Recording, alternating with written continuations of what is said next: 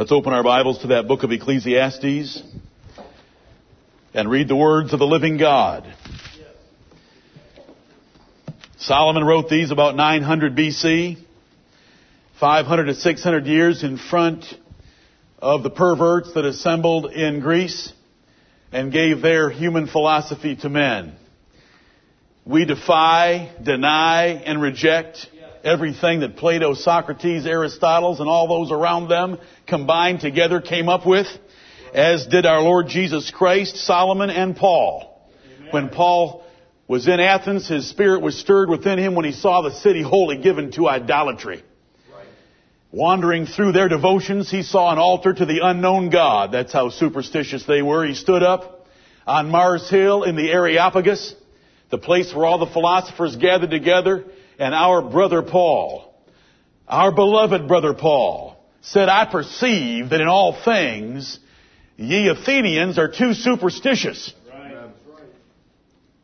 God isn't worshipped the way you're worshiping Him. God that gave life to all isn't worshipped in temples made with hands. He giveth life and breath to all. He isn't made like any of the images your craftsmen have come up with. In Him we live and move and have our being," as even your own poets have said. Amen. You don't make any sense in your religion. Amen. That God that you ignorantly worship, let me tell you about Him. He sent His Son, Jesus Christ, into this world, and He's raised Him from the dead, Amen. By which all men can know that He's coming to judge the world. Amen. Amen. And he walked out of the place. Some made fun of Him. Some said, "We'll hear you again on this matter." But Dionysius the Areopagite got up and said, "Brethren, here's my resignation. I'm following that man." Amen. Do you know that's in the Bible? Right. And Damaris and others like them posted their resignations and followed our brother Paul out of that assembly and became Christians. We have a philosopher. God gave it to us in the man Solomon, and we want to learn his words in a few minutes. Time is racing today. We have so much to do today. It's such a good day to be in the house of God. I'll remember what time it is if you'll remember to listen carefully. Ecclesiastes. What does the word mean? In Hebrew, it's Koheleth. In Greek, it's Ecclesiastes. Preacher. Your King James Bible tells you that. Look at the title. Don't you love the King James Bible? Amen. Under the word Ecclesiastes, it says, or, for you English lovers, the preacher. Amen. And he starts the book that way and he ends the book that way. And our preacher is Solomon by the inspiration of the living God. These, this first verse is important, and it's not something to be raced over. It's not to be raced over if it was there by itself. But it's not there by itself because it's repeated in verse twelve. Why is it repeated in verse twelve? Because Solomon and God want you to know these things. It's Solomon writing these words. He is the son of David, and he was king in Jerusalem when he went about this pursuit of philosophy. Because for any skeptics that don't think that there is in the Bible a valuable lesson on how to live life, he wants you to remember that he was the wisest man that ever lived. His father prepared him better than any man could be prepared for this pursuit because he was the son of David. And he had all the advantages of being king of the greatest city on earth where God was worshipped. Right. And so he says it twice. Let me read the first section of this chapter.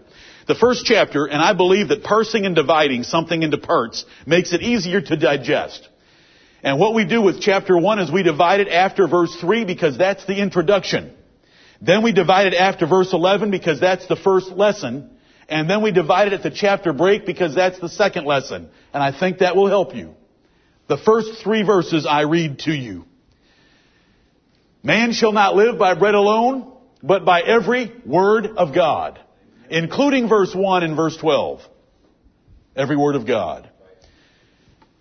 The words of the preacher, the son of David, king in Jerusalem. Vanity of vanities, saith the preacher. Vanity of vanities. All is vanity. What profit hath a man of all his labor which he taketh under the sun? Preaching is not difficult if we read the Bible and let it define it for us. The Bible tells us in Nehemiah chapter eight that true Bible preaching is reading the Word of God distinctly and giving the sense and causing the people to understand the reading. Amen. Verse one, the words of the preacher. Solomon was a preacher. He defines the word preacher in chapter twelve as being a master of assemblies.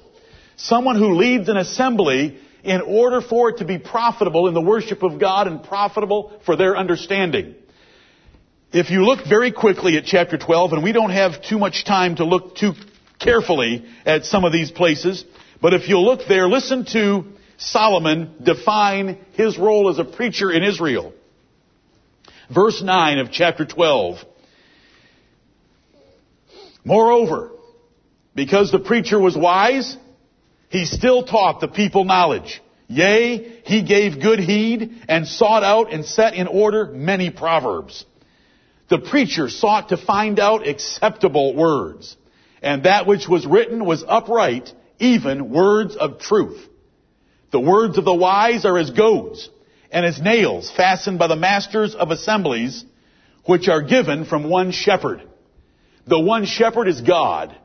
He gives us every word that we have, but He gives those words to masters of assemblies who use them as goads to poke God's people and prod them to be the godly, holy, virtuous, successful, righteous people they ought to be. And Solomon did that. He sought out and, and took heed to set in order good words and many proverbs. The Bible tells us he wrote three thousand proverbs. We have only a collection of a few of them in the book of Proverbs. The Bible tells us that he wrote one thousand five songs. We have one in the Bible. Unless a couple of the Psalms may have been his as well and were considered songs. But there's one thousand four missing. And when you read the one, it's pretty good. Song of Solomon. And when you read the Proverbs, they're pretty good. Back to chapter one. This is what he means by being the words of the preacher. Acceptable words of truth given by the shepherd.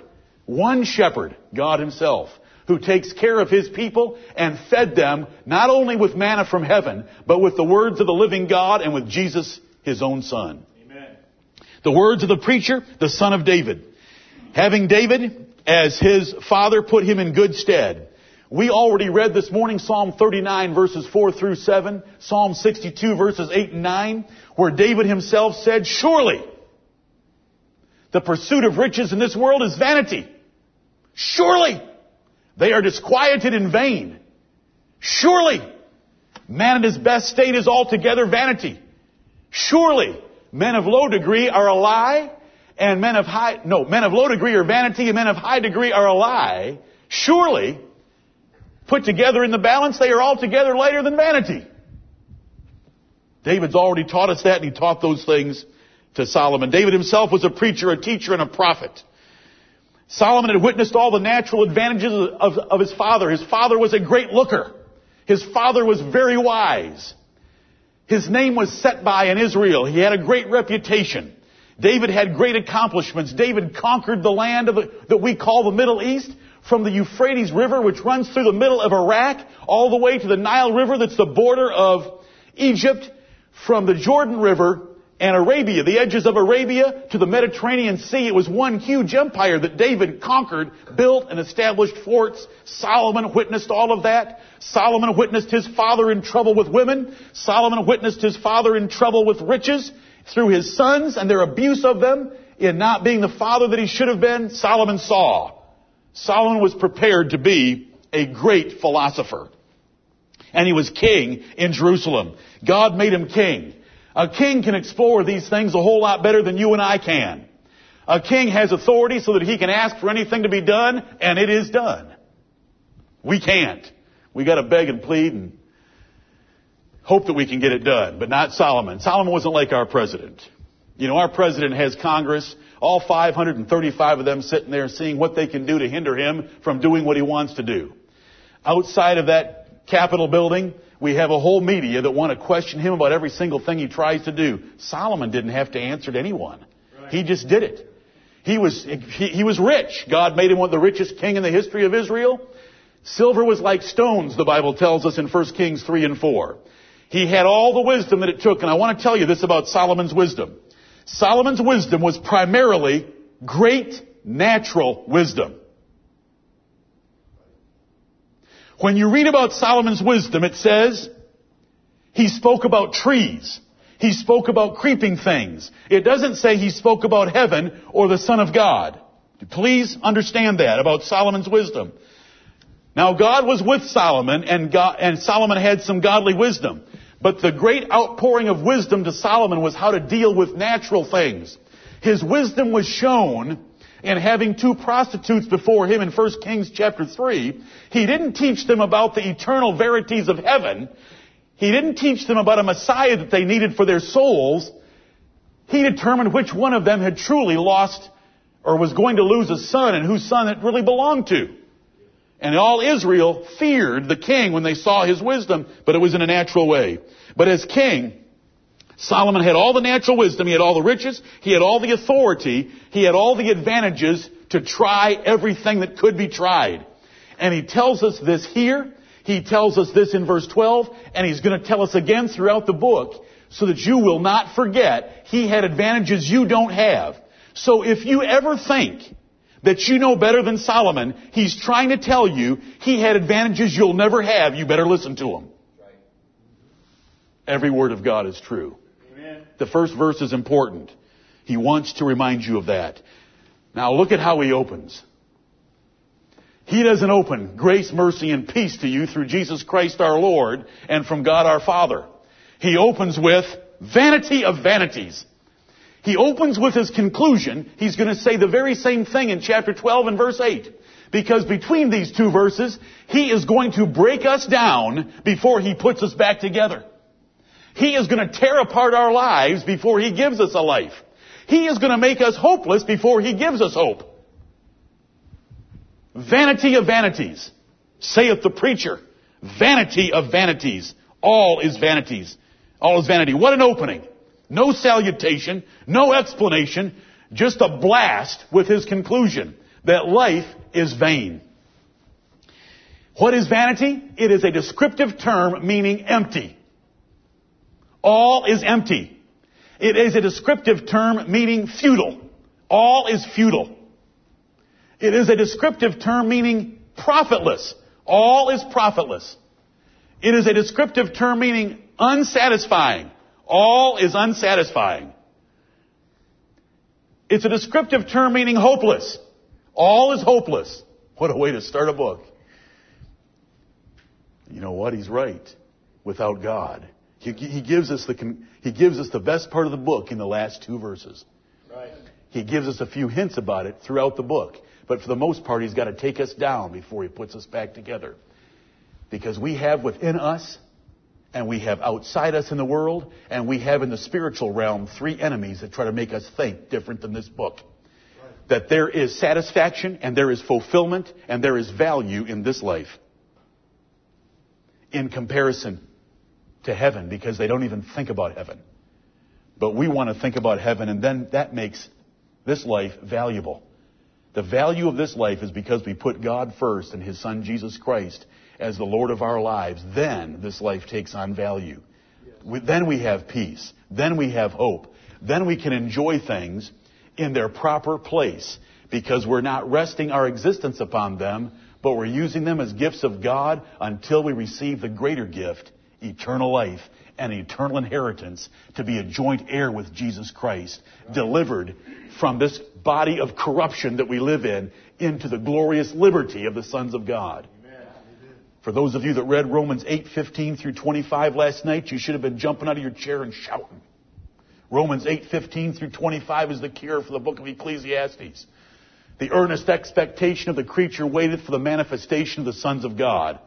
Do you have an earnest expectation for something better than the book of Ecclesiastes? Something better than its description of the hopelessness of life? Yes. Jesus is coming for us. Amen. He's going to rip this place apart. It's all groaning and travailing and pain until now. He's going to deliver it from the bondage of sin into the glorious liberty. You've never had liberty like you're going to have it. This country can sing about liberty all they want. They don't know about liberty compared to the liberty that's coming. Liberty from these bodies that decay. Liberty from this depraved old man that sins. Liberty is coming. Vanity of vanities. When it says that, it's like King of Kings. It's a statement of a superlative nature. Vanity of vanities, meaning if you take all the empty things in the world, life is the biggest one of them all. Vanity of vanities. Vanity of vanities, all is vanity. We need to take everything in our lives and put it in this verse. Lest we be distracted and discouraged about the things of heaven. Let me repeat. You have within you a love for the things of this life. The world knows only the things of this life, and they try to get you to love those things. And the devil himself seduces you with those things. He came to Eve and he said, look at that tree. Doesn't the fruit look good to taste and to eat? The lust of the flesh. Doesn't it look beautiful? The lust of the eyes. Doesn't it look to you like a tree that could make one wise to be like God? The pride of life. He used every tool that he's got, the lust of the flesh, the lust of the eyes, and the pride of life, and he still uses that. We are not ignorant of his devices. Right. Vanity of vanities. What are your vanities? What is your vanity? Your children? Is your life and your hope and your fulfillment, you're all based on your children? What a vain thing. It's no better than someone that works out in a gym. God didn't need you to get your children in the world. Don't you know that there's three billion other mothers? Don't you know that God could have had children grow on trees, and when they reached nine months, they just fell off and walked away? It's all vanity. If you put your heart and your life into your children, they're going to disappoint you. Because everyone in life will disappoint you compared to the Lord Jesus Christ. He is my Lord, my life, my hope, my all. And if you get distracted from that, what is your vanity? Is it building and keeping your body? Some of us have shared two pictures of Arnold Schwarzenegger. Arnold Schwarzenegger, when I was a fifteen-year-old boy, had a pretty studly-looking body. Arnold Schwarzenegger, or others like him, give them the forty years that have passed since nineteen seventy to the year two thousand eight. They look a little different. Everything's gone south. What was once called a chest is now a breast. If he runs without a training bra, he gets stretch marks. This is to remind you, this is to remind you about what's happening to us. You want to keep your life?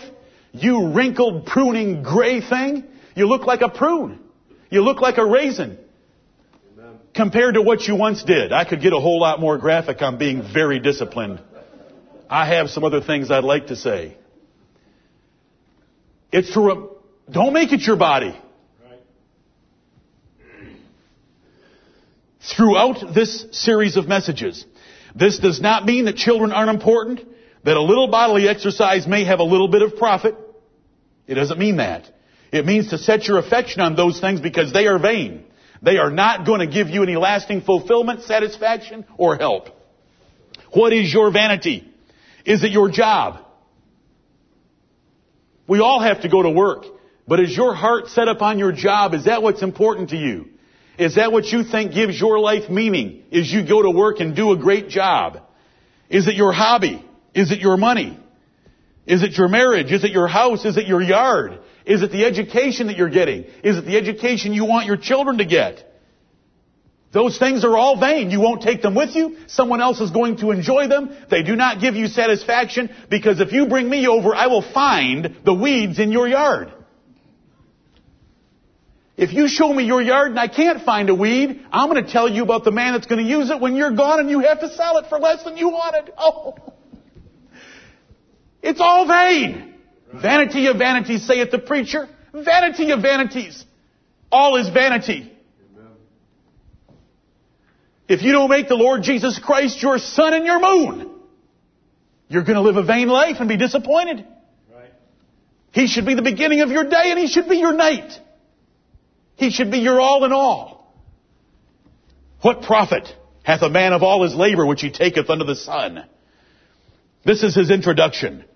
He tells us who he is in verse one. He tells us the summary of what he learned in verse two. And he asks you a question in verse three. What profit hath a man of all his labor which he taketh under the sun. What is there profitable about all the effort you put forth every day? Yes, we have to work. Yes, we have to eat. Yes, we need a roof over our head and clothes on our back. But really, what lasting fulfillment or satisfaction comes from all the efforts that we pour out to get an education, get a job, then retire and die? It's the truth. You press your children every day. You gotta get an education. You gotta, why, Mommy? Why? Because you gotta get a good job. Why, Mommy? Because you gotta retire someday. Why, Mommy? Because you gotta die. What profit? Unless we get our lift, eyes lifted up, we are on a treadmill going nowhere. Ever seen the little mouse going as fast as he can, the little treadmill on the little circle? We are on a treadmill. And you know what the world tells us? And I've, I've used this before. The world pops onto the T V. The world pops onto a billboard. The world pops up in a magazine. The world pops up with your colleagues at work. Your world pops up with your own family or your neighbors. And it says, push the speed button up a little faster because then you'll get satisfied and happy. And so there you are. You're working as hard as you can. You reach up, push the up arrow for a little faster, and the sweat's flying off your head and you're trembling. You don't know if you can keep up the rat race. And they're telling you, if you'll just go one notch higher, you can be happy. And you push one notch higher and you can't keep up. And then it spits you off into the grave and into hell. Amen. What profit hath a man of all his labor which he taketh under the sun? I have a few minutes with you to blast the Word of God as Solomon blasted it for us to keep our priorities in the right place, and that is on the God of heaven and eternal life, the resurrection of the dead, and the glorification of our bodies and souls. That's what's important. We're not going to find it here in this world. Did you hear the words of Jacob this morning when he spoke to Pharaoh? The years of your servant Pharaoh have been pitiful. They've been few and full of trouble. They've been few and evil. And he'd lived to be one hundred thirty. Guess what that says about your life? If his were few and evil, yours are fewer and evil. Did you hear Barzillai? I'm eighty years old, David. You don't want me sit living in Jerusalem in your palace. Nice retirement idea. But you don't want me there. I can't tell the difference between good things and bad things. They give me spoiled milk. They give me fresh milk. I drink it. It tastes the same. A good steak and a bad steak. I get horse meat one day. I get filet mignon from a cow the next day. I can't tell the difference. They give me good wine, bad wine. I think Boone's Farm is wine. I don't know anything. I can't taste it anymore. You've got all those singers in your palace. I hear that singing. It just makes my skin crawl. It's a bunch of noise. Get, let me hear a dog howling. Did you hear him? Yes. Solomon's going to tell us all about it in chapter twelve. Right. Because it all decays. My dad keeps telling me, and I, oh, he's not here. You know I would do it if he was here. He keeps saying, would you hand me the spices, son? I'm really getting to like spicy food. You know why he's getting to like spicy food? Because if he didn't put some spices on him, he wouldn't know he was eating. And I love my father. My brother knows and my wife knows that my father has never enjoyed spicy foods until the last ten years. Now he likes spicy foods because at least he tastes something. Did you hear those expressions? Did you hear Moses say, through David in Psalm ninety, that if a man had strength so that he could live eighty years, those years are full of labor and sorrow. The best of his life is going to be labor and sorrow. What profit hath a man of all his labor which he taketh under the sun? Our labor is, our labor is profitless for a whole lot of reasons. We can't take anything with us, so you're working for someone else.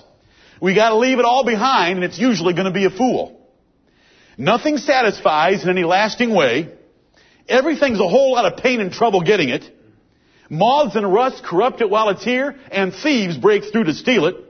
We can't relax or sleep because we're worrying about it, and no one's going to remember a thing about it once we leave. Oh, if they would just build a memorial to me.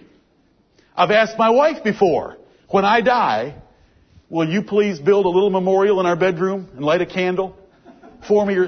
She just looks at me, for, for what? You know, you know, she's, anyway, we have our little joke about that. You know what? When we leave a company, I remember leaving Michigan National Bank of Detroit, they're going to be brought to their knees. Right, yeah. They're going to be brought to their knees. They'll be begging for me to come back. Oh, no, they weren't. Bye-bye. They didn't even say that. Good riddance. It's just the way life is.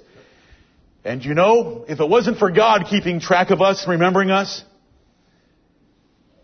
you're going to be put in the ground and a little stone's going to be put over you, and the only person that's ever going to see it's the one cutting the grass. What profit? Do you know what all that makes us do? Yep, the guy with the weed eater. Do you know what that makes us do? We got to look to heaven.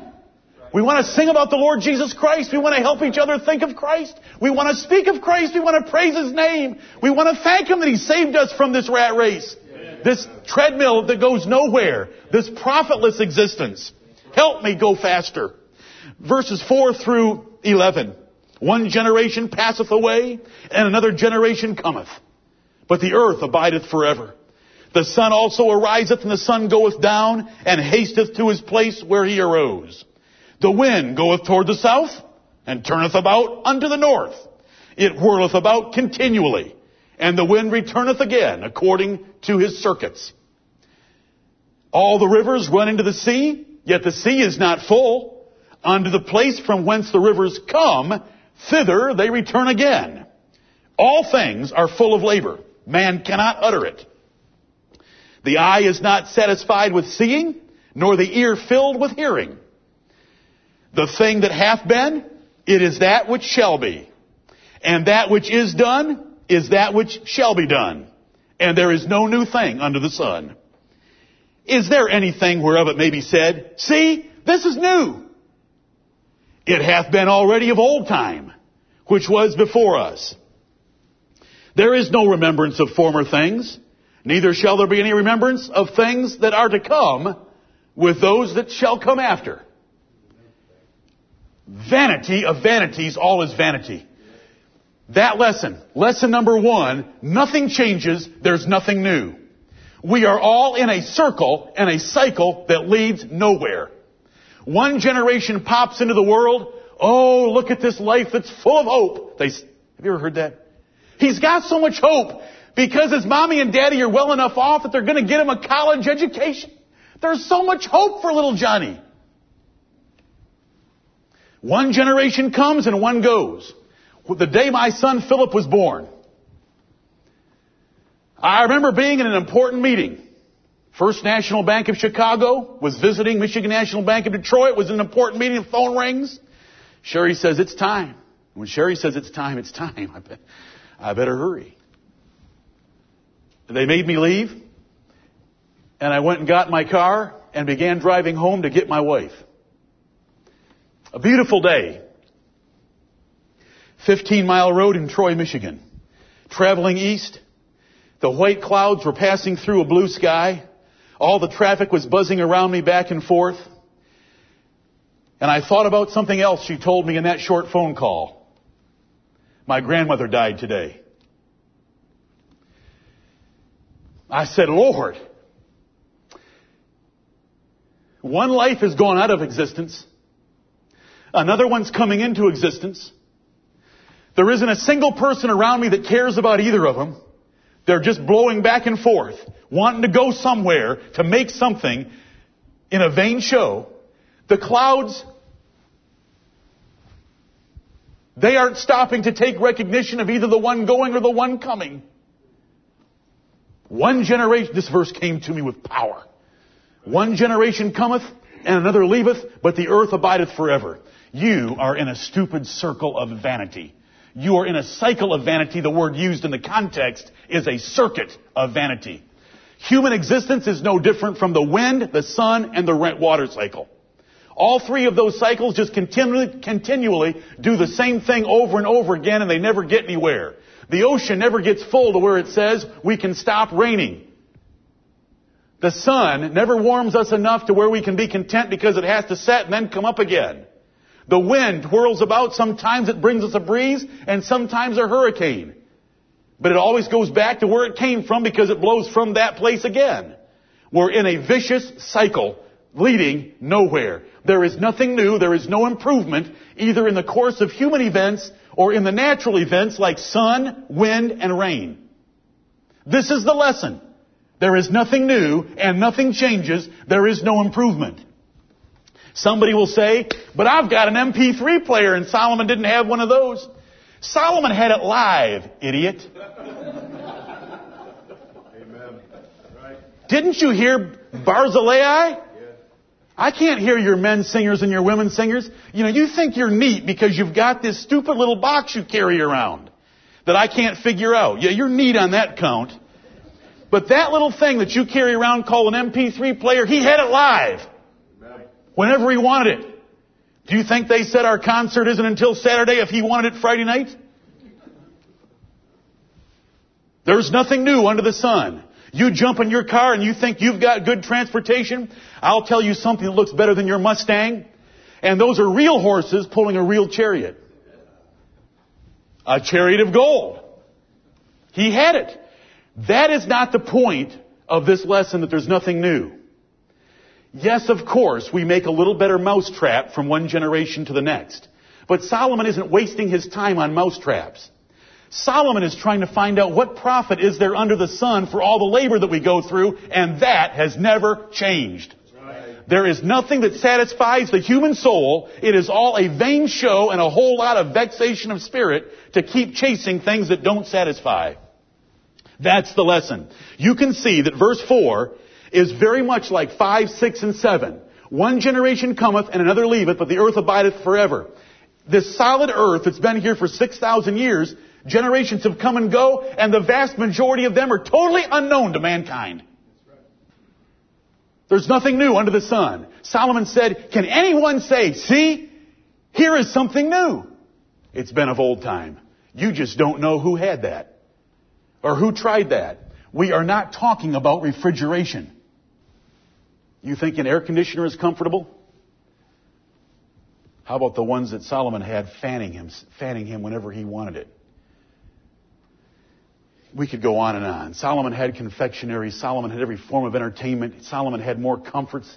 He had more building projects and things that he could have and look at and use than you can imagine. You should read about them. That's why I gave you some chapters last Lord's Day from First Kings. There's nothing new under the sun. That which hath been, it's what's going to be. That's what, what it's going to be is going to be old and forgotten by that which comes after it.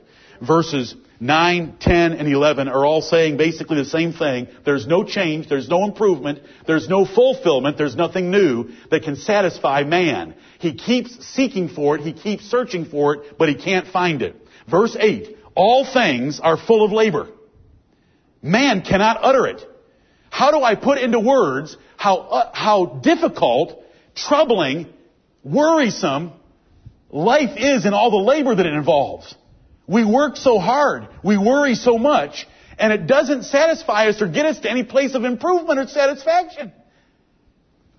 I, I could stop with each one of you and talk about the things that are important in your life and how you do worry from time to time and how hard you work and how hard you have worked to try to get somewhere, but there is nothing that satisfies the soul. So that verse goes on to say, the reason is the ear is not satisfied with hearing and the eye isn't satisfied with seeing. I have watched painfully as my children tried to learn that lesson. I don't know if they know it yet or not. They get a new car or a good used car. When they're shopping for it and they walk around it for the first time, it's perfect. All of you adults know this already. It's perfect. As soon as they get it home, once they've paid for it, they spot a few things that are wrong with it. You can't see that before you buy it because anticipation is always better than reality. Perception is better than reality. So you live in this perceptive world of a make-believe fantasy that you've got this great car. You get it home and you find things wrong with it. You take it out and drive it for a week, things start to break on it. You're disappointed with certain features of it. You pull up into work and someone else has a newer model of the same car and yours all of a sudden looks ugly. All these things happen. And there you are working so hard to get something that's ugly in one week because somebody else bought a better one than you and parked it beside your spot in the parking lot. All things are full of labor. Man cannot utter it. I can't tell it to you how fully true it is. You buy a house. You buy a new house, you buy a used house. Before you sign for it, it's beautiful. As soon as you sign for it, you can see more things in that house than you could have ever seen before. Does anyone know that lesson? Amen. That as soon as you pay for something, all of a sudden you can see more flaws. You know that one you're going to marry? Perfect. That's why they say love is blind. They say love is blind. Not love is forty forty or love is sixty sixty, but love is blind. Then you get married and your eyes are opened. You're no longer blind. You say, what in the world have I done? And if we were really wise, we'd say, what in the world have they done? Man cannot utter it. You have one good meal. You have one good meal and you think, this is such a wonderful night tonight. Do you know where you want to go next time? See if you can find somewhere better. And there isn't a better, because as soon as you get the better, you're going to want something more. The Bible says, he that loveth silver shall not be satisfied with silver. And Eric Carnell, I commend you for having that in the wall of your office when you owned your first business. I'll always remember that. Just remember the lesson of it. I believe you do. He that loveth silver shall not be satisfied with silver. Ecclesiastes five ten tells us that.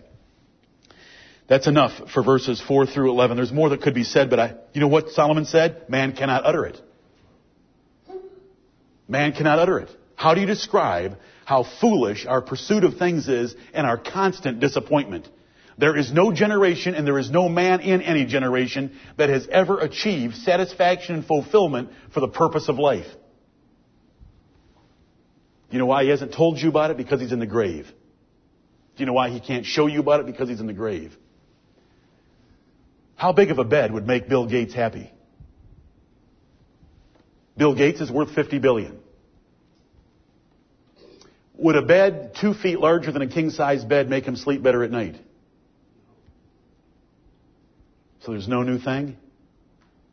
How about a bed that's four feet bigger? Would a larger toilet make it better? Or would he fall in? What's a dining room table for? It's nothing but to hold food with food within arm's reach for you to get into your mouth. What if it's made of gold or it's cheap? It still holds food there for your hand to get a hold of and put it in your mouth. Verse twelve, I, the preacher, was king over Israel and Jerusalem. He wants you to know that again. He tried everything. You think about whatever you, you like your lawn. You work hard at, you know, we have a yard of dreams. We all like going to look at that yard of dreams. Solomon had yards and flowers and trees, and he could walk around and talk about them almost as much as Red Baker. I speak as a fool for a minute. Have you read First Kings chapter four where it says he could talk about trees? Yes. Kings would come to sit at his feet, and he talked about trees. He wants you to remember, I, the preacher, was king over Israel in Jerusalem. When I made these observations and this analysis and came to this conclusion about life, I was king over Israel in Jerusalem. And I gave my heart to seek and search out by wisdom concerning all things that are done under heaven. This sore travail hath God given to the sons of man to be exercised therewith. I have seen all the works that are done under the sun, and behold, all is vanity and vexation of spirit. That which is crooked cannot be made straight, and that which is wanting cannot be numbered. I commune with mine own heart, saying, Lo, I am come to great estate, and have gotten more wisdom than all they that have been before me in Jerusalem.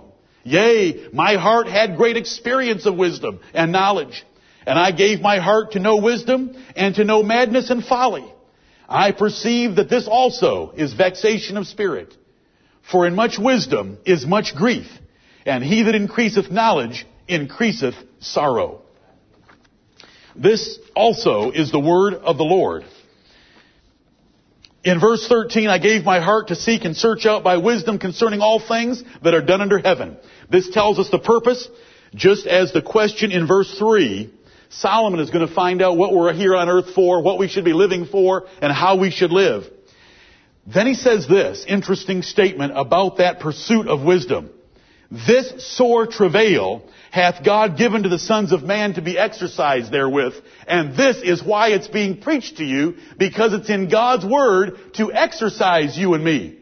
The exercise and the travail is not the labor in the first half of the verse.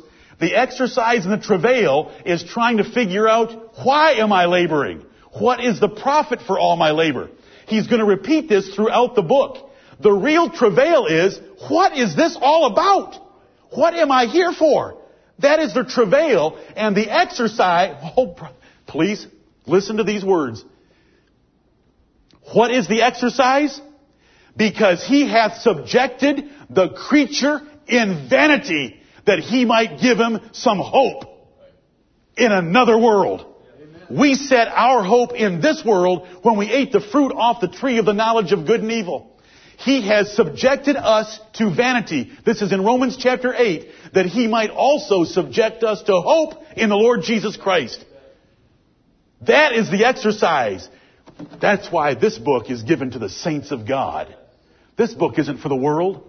This wasn't published in Philistia. This wasn't published in Egypt. This was kept in Jerusalem and read by the priests and the Levites and taught to the people of Israel.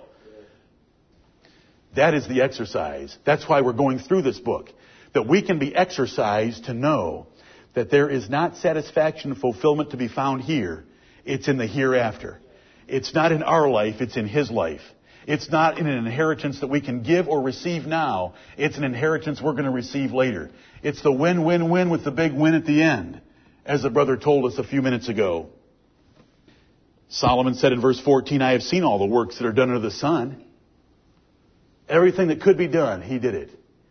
You say, well, what about marriage? Did he know about marriage and how fulfilling that was? He had a thousand wives. And the seven hundred that were first-class wives and the three hundred that were concubines, the seven hundred wives were all princesses. Not bad. Do you know what he said about women in Ecclesiastes chapter seven? I find more bitter than death. Ooh, that is not politically correct. I find more bitter than death the woman, whose heart is snares and nets, and her hands as bands. Whoso pleaseth God shall escape from her, but the sinner shall be taken by her. Now, so that all the sisters in this church understand, he wasn't talking about anyone in this room. He was talking about the women he had married. Do you know who he started off with? Pharaoh's daughter. He did not know how to marry right. Money. You know, one of one of you, I can't remember who it is right now, and I'm sorry for the fail memory. Frail memory. See, I can't even remember frail. Has been reminding me about the shields of gold that you read about. Shields of gold. Pounds of gold in each shield. He had it all. He said, I have seen all the works that are done under the sun. Do you know under the sun comes twenty-nine times in this book of only twelve chapters? Because that's what he's talking about. He keeps bringing up the words under the sun because he's trying to tell you the point I'm trying to make is that a horizontal life view is wrong, futile, vain, and worthless. It's a vertical life view that makes sense, and he won't tell us that until a couple hints, and then at the end. It's the horizontal life view under the sun. It's life on planet Earth that is vain. I have seen all the works, and behold, all is vanity and vexation of spirit. Read about some of his works. Read about his summer home. Read about the temple of God that he built. Read about the houses and the temples that he built for the false gods. Read about his aqueducts. Read about the stuff that he built. He saw it all. He had pleasures. He had entertainment. Behold, all is vanity and vexation of spirit. If God's made something crooked, I can't make it straight. And if God's made something wanting, I can't number it. No other man can either. The barren womb cannot be satisfied unless God gives it seed and conception.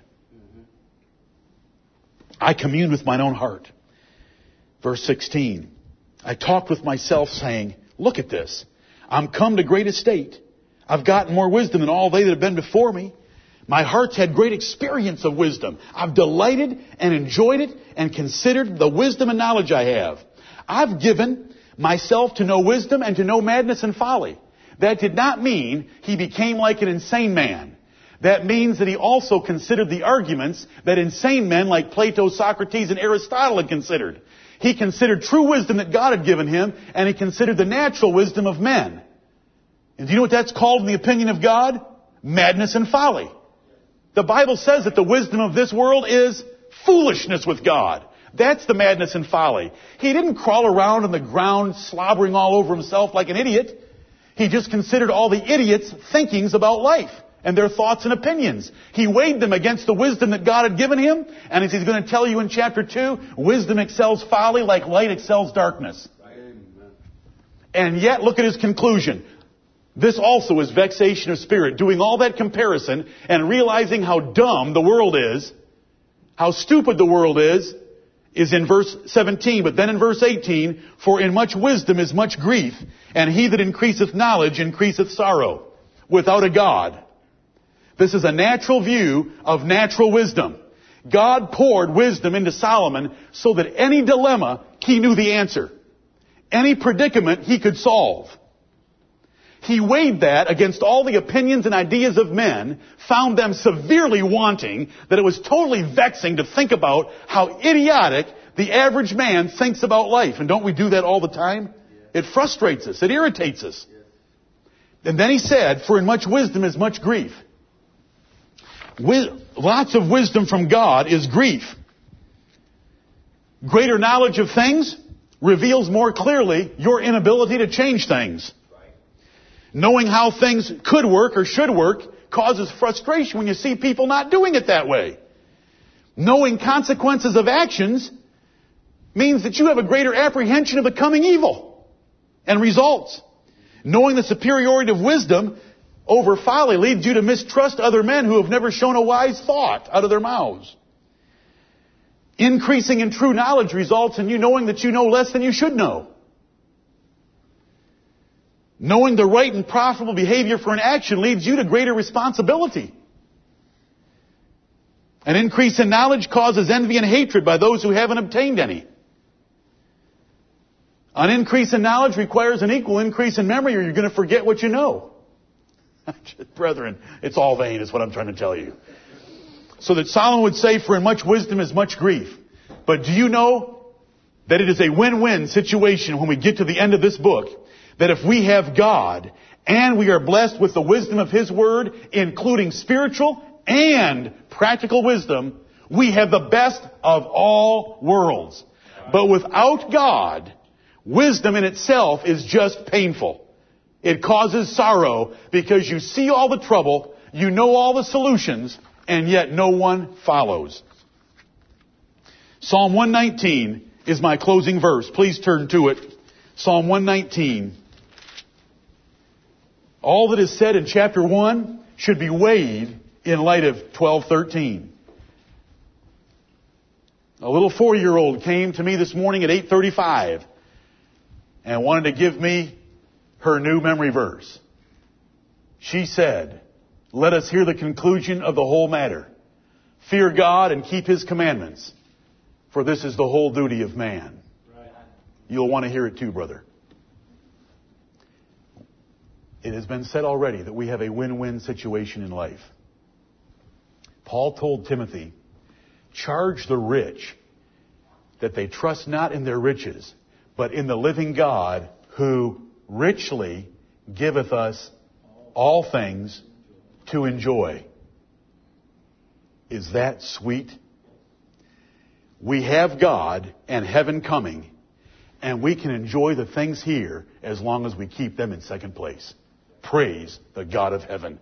He has been so good to His children. Amen. This bondage of corruption isn't too bad while we're here, as long as we keep God our Father and Jesus Christ first, because He's the deliverance from it. Here's the verse I want to close with. Psalm one nineteen, verse thirty-seven. Psalm one nineteen, verse thirty-seven. This should be our prayer at the end of Ecclesiastes one. Turn away mine eyes from beholding vanity, and quicken thou me in thy way. Lord, turn my... The eye is not satisfied with seeing. It is not filled. Lord, turn my eyes away from beholding the vanity of this life, and quicken thou me in thy way. Make me alive toward your things.